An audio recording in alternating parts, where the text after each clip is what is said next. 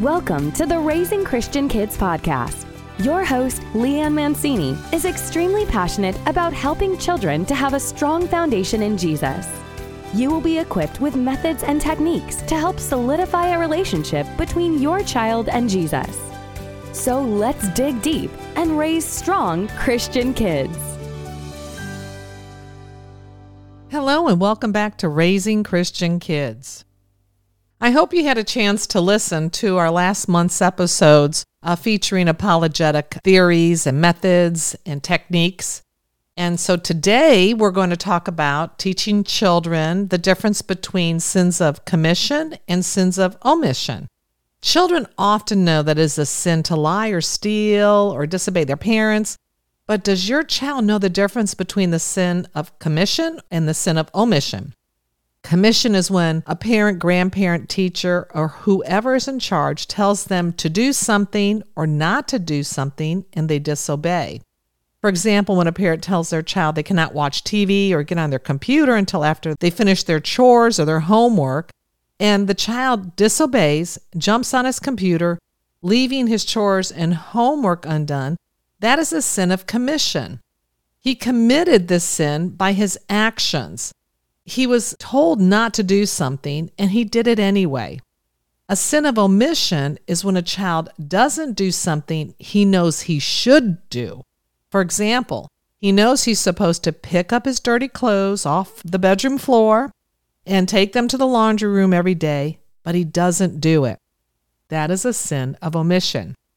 Children pretty much understand the sins of commission, they know if they don't do what they're told to do, there's going to be consequences for their sinful disobedience. But let's take a little deeper look into the sin of omission. God's word tells us that sins of omission are in fact sins. James 4:17 states, "Therefore to one who knows the right thing to do and does not do it, to him it is sin." Perhaps you've committed the sin of omission. I know I have. I was recently at a friend's gathering, and one Christian sister was gossiping about another sister in Christ. I should have stopped her and nicely told her that her words were sinful and hurtful. But I said nothing and I stood there listening. That was my sin of omission. Another sin of omission is when you see someone in need and you do nothing. We are called to help others who are in need. Now, I don't know about you, but I bet you get emails asking to give to this organization and that organization. And if we gave to all of them, we would become one of those people who need the benefits of that organization that they're trying to help.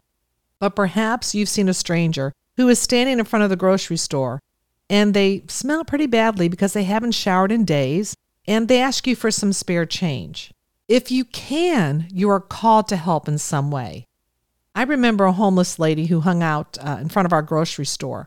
She had shoes that she had taped together around her toes to keep them on.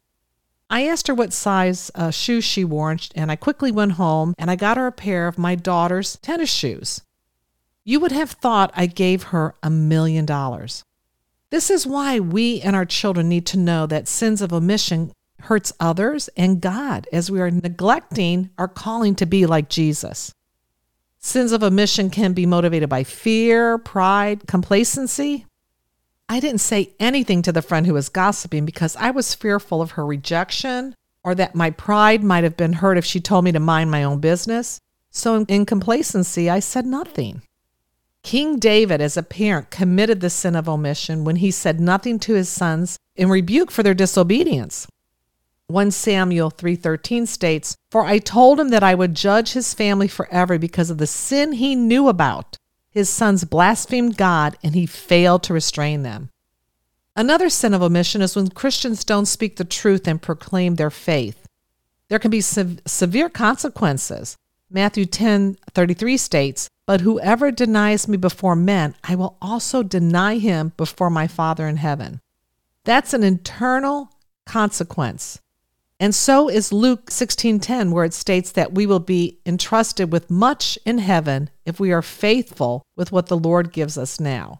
Those are eternal consequences. So how can we help our children not to commit sins of omission? By telling and educating them what sins of omission are. And here are 10 examples. Make sure we don't commit the sin of omission in our actions and our words. Remember, they are watching us, and more is caught than taught. Number two, tell them that not telling the whole truth is a sin of omission. They may say their brother broke the toy, but they didn't say it was because they pushed their brother that the toy broke.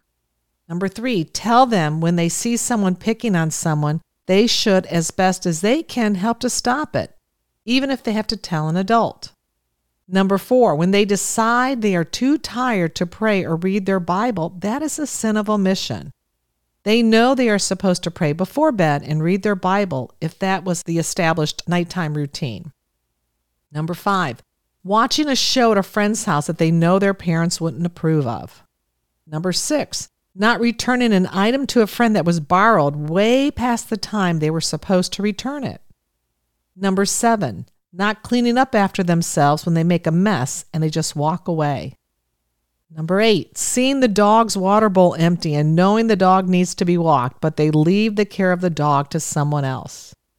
Number nine, not doing their homework or chore to the best of their ability, knowing they could do better, but they chose not to. Number 10, the last one, and I'm sure you can come up with many more. They know they are supposed to respect their elders, but they run to their room when Uncle Tom comes to the door because they would rather play with their toys. These are all sins of omission. There's a link in the show notes to an article titled How Stories Teach Kids About Sin from Crosswalk that I hope you will find beneficial.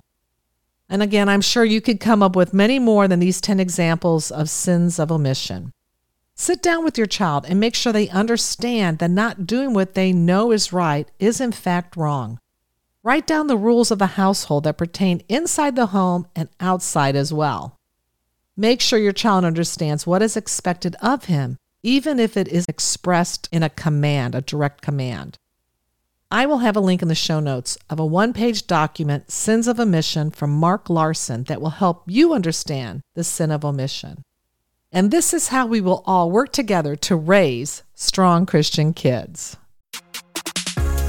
This podcast is part of the Edify Podcast Network. Edify is a faith inspiring app that brings together thousands of the best Christian podcasts in one place for your listening enjoyment. Cut through the noise and grow your faith by diving into the world's top Christian podcasts today. Download the Edify app for free from the App Store or Google Play, or by going to edify.app. That's E D I F I dot app.